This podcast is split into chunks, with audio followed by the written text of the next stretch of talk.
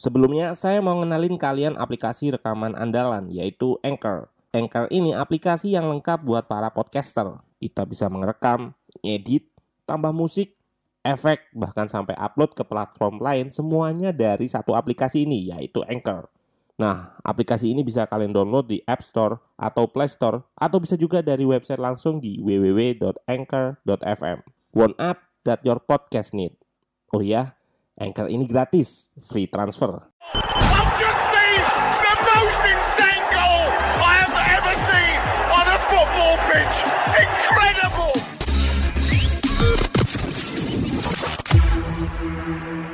Halo, selamat datang di channel Ruang Taktik. Di video kali ini kita akan bedah sebuah konsep taktik yaitu false nine. Banyak salah kaprah soal false nine, terutama jika ada pemain tengah yang dijadikan striker. Belum tentu. False nine adalah konsep taktik mengenai peran pemain, jadi bukan perkara siapa yang memainkannya.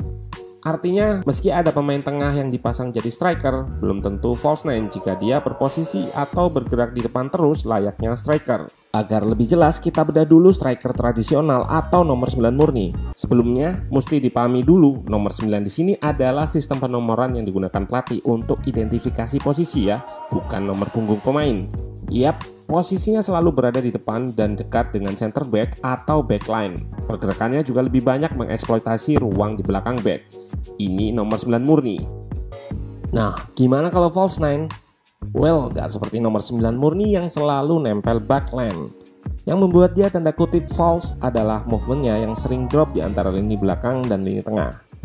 Ide utamanya adalah memberi ruang untuk winger mengeksploitasi ruang dari back yang naik untuk press. Nah, kalau nggak press juga bikin false nine nyaman terima bola di depan lini belakang. Untuk kemudian melakukan dribbling atau umpan terobosan, bahkan shooting. Aplikasi all-in-one dan menjadi andalan para podcaster buat rekam podcast mereka, namanya Anchor. Pakai Anchor ini, kalian nggak perlu peralatan ribet kayak studio kalau mau ngerekam. Semuanya bisa dari smartphone kalian menggunakan Anchor. Anchor bisa kalian download di App Store atau Play Store. Mudah banget.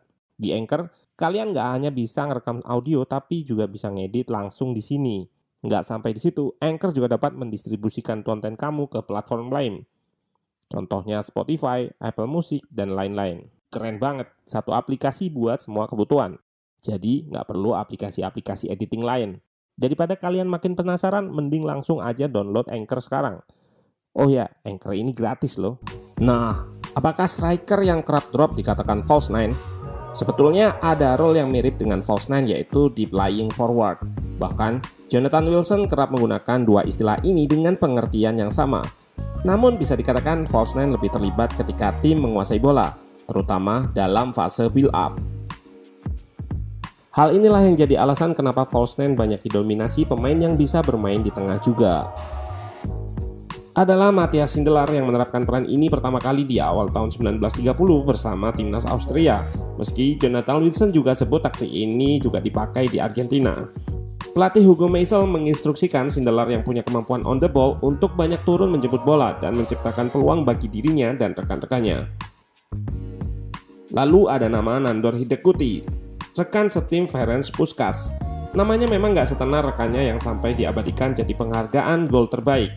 Namun, peran Hidekuti juga yang membuat Hungaria menghajar Inggris 3-6 di Wembley tahun 1953.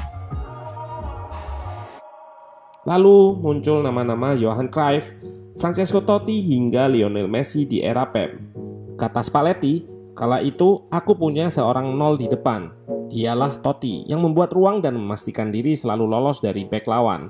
Dia adalah master dalam menemukan ruang. Yap, meski nggak menghabiskan karir sebagai false nine, namun nama-nama tersebut pernah setidaknya menjajal peran tersebut.